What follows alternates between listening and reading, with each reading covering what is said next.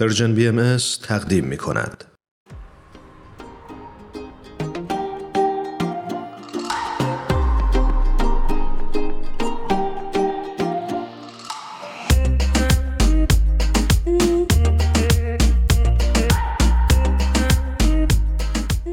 شنونده های خوبمون آقای عرفان روح الفدا رو روی خط داریم. بسیار خوشحالیم از اینکه دعوت ما رو دوباره پذیرفتن.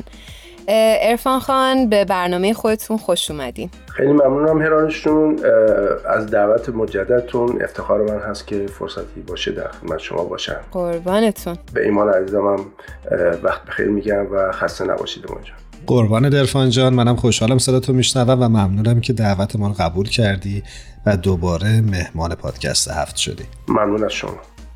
برای اون دسته از شنونده هامون که شاید کمتر با آقای عرفان روح الفدا آشنا باشن، باید بگیم که ایشون علاقه‌مند و پژوهشگر در حوزه فلسفه و عرفان هستند. دوستان خوبمون، در هفته گذشته ما در خصوص فلسفه عمل به احکام در آیین بهایی صحبت کردیم و عرفان جان برای ما توضیح دادند که دلیل اصلی که عنوان شده توسط شارع آیین بهایی یعنی حضرت بهاءالله برای عمل به احکام توسط پیروانشون عشق به پروردگار هست. عرفان خان، میخواستیم این هفته از شما بپرسیم که آیا این مسئله در ادیان دیگه هم وجود داشته؟ با توجه به یکی از اصول اعتقادات دیانت بهایی که اساس تمام ادیان یکی هست، قطعاً باید یک رگه هایی از این حقیقت در ادیان گذشته پیدا بکنیم و من میخوام این خبر خوش رو به دوستان عزیز بدم که بله، وجود داشته. دوست دارید برای ما یه مقدار مثال هایی رو از این موضوع در ادیان قبل بگید؟ با کمال میل. همونطور که عزیزان مستحضر هستند، در دیانت بهایی اعتقاد بر اینه که علت خلقت عشق خداوند بوده به مخلوقاتش و این اعتقاد خیلی هم جدید و بدیع نیست. شاید ریشه این باور رو بتونیم در حدیث معروف کنتو کنزی که حضرت محمد نقل کردن از زبان خداوند این چنین پیدا بکنیم. ایشون میفرماید که از زبان خداوند، که خداوند میگه من یک گنج مخفی بودم، دوست داشتم که شناخته بشم، برای همین خلق رو خلق کردم، آفریدم. عرفان جان، آیا رد پایی از این حدیث در دیدگاه و یا آثار بهایی دیده میشه؟ بله بله. ببینید حضرت عبدالبها که جانشین حضرت بهاءالله هستند و مبین آیات الهی، خیلی زیبا این مسئله رو توضیح میدن که اشاره به همون حدیثی که حضرت محمد فرمودن که خداوند به خاطر عشق به مخلوقاتش خلقت رو آفرید. یک توضیح زیبایی از عبدالبها میده که من خیلی دوست دارم. ترجمه علمی عشق و محبت رو حتما دوستان عزیز میدونن چیه، ولی حضرت عبدالبها اینجوری توضیح دادن. ببینید وقتی که ما نگاه میکنیم به کائنات از کوچیک و بزرگ، میبینیم که همه اونها به وسیله قدرت جاذبه مولکولی شکل گرفتن و تا زمانی میتونن شکل و ماهیت خودشون رو حفظ بکنن که بین مولکولهاشون جاذبه وجود داشته باشه و به محض اینکه اون جاذبه از بین میره، جسم متلاشی میشه. بنابراین حیات نتیجه و ثمره ترکیب هست که ناشی از جاذبه مولکولیه و ممات یا مرگ یا نابودی هم حاصل تجزیه که نتیجه از بین رفتن جاذبه مولکولی هست که این جاذبه رو حضرت عبدالبها به عشق تعبیر میکنه. ببینید چقدر قشنگ، چقدر زیبا ایشون به صورت علمی و عقلی برامون توضیح میدن که عشق علت العلل همه اموره و اگه کمی دقیق تر نگاه بکنیم میبینیم این قانون از ابتدای خلقت وجود داشته و هیچ وقت تغییر نمیکنه. عرفان خان، آیا در عرفان مسیحی هم این باور وجود داشته؟ تا اونجایی که من تحقیق کردم هرانشون، من به یه, یه جمله زیبا چکیده اون تحقیقاتم رو میخوام برای شما عرض بکنم. بفرمایید. اون جمله اینو میگه که بیش از هر چیز دیگری صلیب نشانه محبت خداست. محبتی از نوع آگاپه، یعنی محبت بلاعوض و بدون منت. در دیانت مسیح صلیب یک سمبل دیگه، نه سمبل فداکاریه. صلیب یعنی فداکاری و ایثار برای دشمنانت، حتی در حد ایثار جان. به عبارت دیگر، نه فقط دشمنت را دوست بدار، بلکه اگر لازم شد برایش بمیر. ببینید چقدر محبت و عشق موج میزنه تو این عرفان. چه قشنگ. عرفان جان، شما اوایل صحبتتون اشاره کردید به حدیث کنتو کنز در آیین اسلام. خوبه که برگردیم و این نگاه دقیق تری داشته باشیم به مقوله عشق و فلسفه عشق در عرفان اسلامی، اگه موافقی. با کمال میل. مرسی از این فرصتی که به من میدین. ابو سعید ابوالخیر که همه عزیزان میشناسن، یکی از عرفای به نام اسلامی هست، یک قطعه‌ای داره، یک حالا یک چند بیتی داره که من براتون میخونم، ببینید چقدر زیبا خلقت آدم رو که در ادیان گذشته به صورت یک افسانه‌ای که خداوندی میاد یک گلی درست میکنه و در اون میدمه و تبدیل به انسان میشه، چگونه توضیح میده اینجا. من خیلی لذت بردم از این شعر.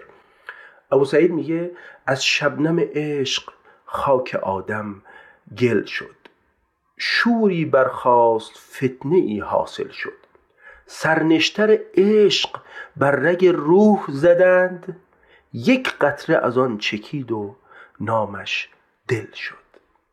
یا در جای دیگه میگه تا ولولی عشق تو در گوشم شد، عقل و خرد و هوش فراموشم شد، تا یک ورق از عشق تو از بر کردم، سیصد ورق از علم فراموشم شد. ببینید این عشق الهی بر تمام عشق‌ها، باز برمیگردیم به همون علت العلل، که اگه عشق معبود نباشه اصلا من دلیلی وجود نداره که وجود داشته باشم. اگه من قرار نیست به اون عشق برسم، پس برای چی؟ پس آمدنم بهر چه بود؟ یا در یه بیت دیگه مولانا میفرماید هرچه گویم عشق را شرح و بیان، گر به عشق آیم خجل باشم از آن. یعنی هر چی که من از عشق میخوام صحبت بکنم، ولی وقتی که اون عشق منو میگیره، از اون صحبت‌هایی که در مورد عشق کردم خجالت میکشم که اینقدر نارساست این صحبت‌ها. و عشق کجا و این کلمات کجا؟ و در آخرین صحبتمون دوست داریم ازتون بپرسیم که نمود این فلسفه در آثار حضرت بهاءالله شارع آیین بهایی چی هستش؟ با کمال میل. خیلی ممنون هرانشتان از این سوال زیباتون. ولی قبل از این که ما به آیین بهایی بپردازیم، من فقط میخوام یک جمله از حضرت باب نقل بکنم اینجا که در مورد بهشت و جنت صحبت کردن. خیلی جالبه برام. حضرت باب میفرمایند که بهشت و جنت هر شیئی کمال اون شی هست. یعنی بالاترین مرحله کمال یک شی میشه بهشت اون شی. حالا چه ربطی داره به موضوع ما؟ یعنی من خیلی دوست داشتم در مورد این موضوع توضیح بدم که انسان هم آرزوی جاودانگی داشته از دیرباز. خب ادیان هم از همین موضوع استفاده کردن و یک نویدهایی به او دادند که در حیات بعد بهشتی هست و به اون ایدئال‌های خودت میرسی. ولی اینجا بیان حضرت باب یک ورق جدیدی باز میکنه از عرفان برای ما که میفهمم که اگر شما خودت رو شناختی و خودت رو به کمال رسوندی، به کمالی که میتونی برسی، همون کمال شما بهشت خودت هست که میتونی در اون زندگی بکنی. و حالا وارد بیان حضرت بهاءالله میشیم. در هفت وادی مبارک یک وادی داریم، وادی دوم به نام عشق، که در اونجا یک بیان زیبایی دارن حضرت بهاءالله. میفرمایند ای برادر من، تا به مصر عشق در نیایی، به یوسف جمال دوست واصل نشوی، و تا چون یعقوب از چشم ظاهری نگذری، چشم باطن نگشایی، و تا به نار عشق نیفروزی، به یار شوق نیامیزی. ببینید چقدر زیبا یوسف و یعقوب رو اینجا مثال زدن، و برای اینکه یعقوب میخواست به یوسف برسه، یعنی به اون معبودش و به اون محبوبش، باید از چشم ظاهری میگذشت و به آتش عشق روشن میشد تا به اون یار شوقش آمیزش پیدا بکنه، به اون وصال خودش برسه. دو تا بیان از حضرت بهاءالله اگر وقت باشه میخونم و دیگه عرایزم رو خاتمه میدم. با کمال میل. ممنونم. حضرت بهاءالله در کلمات مکنونه عربی میفرماید، حالا من ترجمه رو برای دوستان میخونم، اگر دوست داشتن خودشون میتونن برن اصل بیان رو مطالعه کنن. میفرماید که ای پسر وجود، رضوان تو عشق منه، محبت منه، و جنت تو وصال منه. پس داخل شو در اون و صبر نکن از اون چیزی که برای تو مقدر شده در ملکوت اعلی.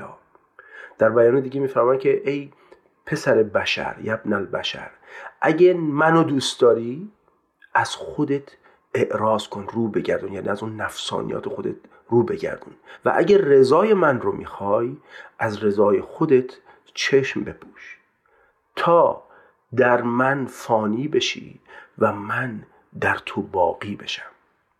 نهایتاً اوج عشق یعنی همین دیگه، اوج عشق یعنی از خودگذشتگی برای رسیدن به معشوق. عاشق حقیقی یعنی همون عاشق صادق را حیات در وصال است و موت در فراق.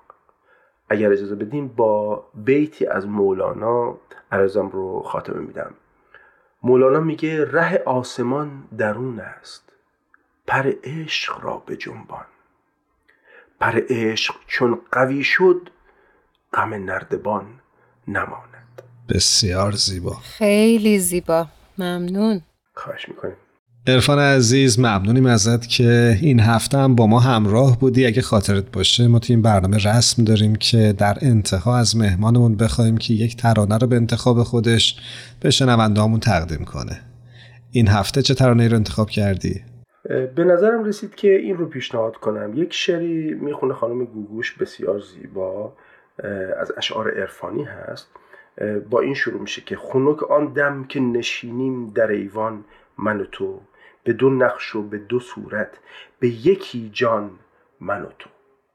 این رو میخوام تقدیم همه شنوندگان عزیز میکنم. به به، پس بریم با همدیگه ترانه من و تو از گوگوش رو با همدیگه بشنویم.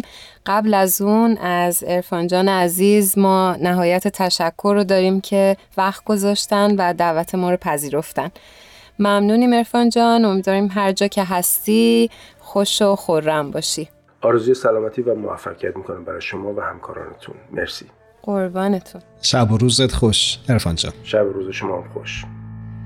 خنکاندم که نشینی در ایوان، من و تو به دو نقش و به دو صورت، به یکی جان من و تو.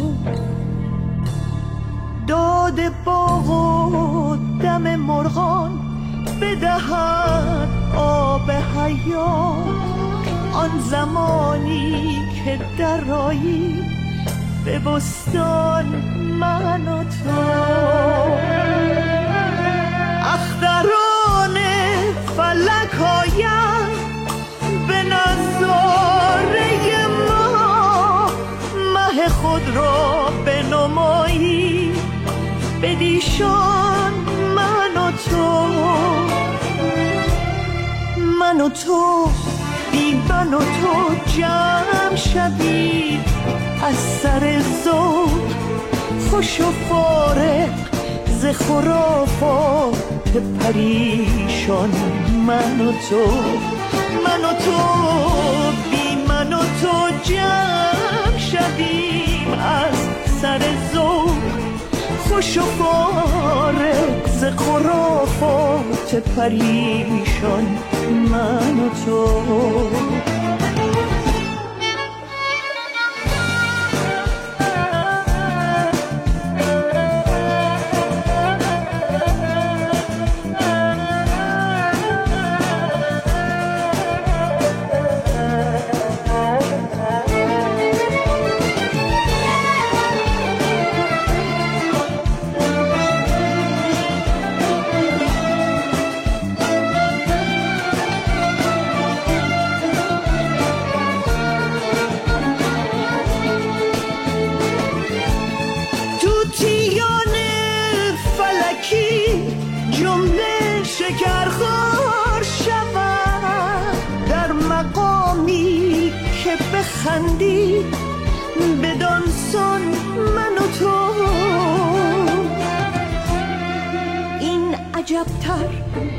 که من و تو به یکی کنج اینجا، هم در این دم به عراقیم و خراسان من و تو، به یکی نقش بر این خاک و بر آن نقش دگر، در بهشت ابدی و شکرستان من و تو.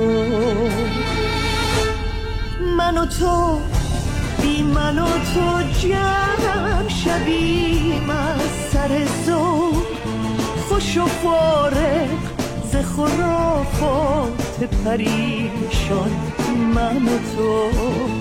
من و تو بی من و تو جمع شویم از سر زود، خوش و فارغ ز خرافات پریشان من و تو.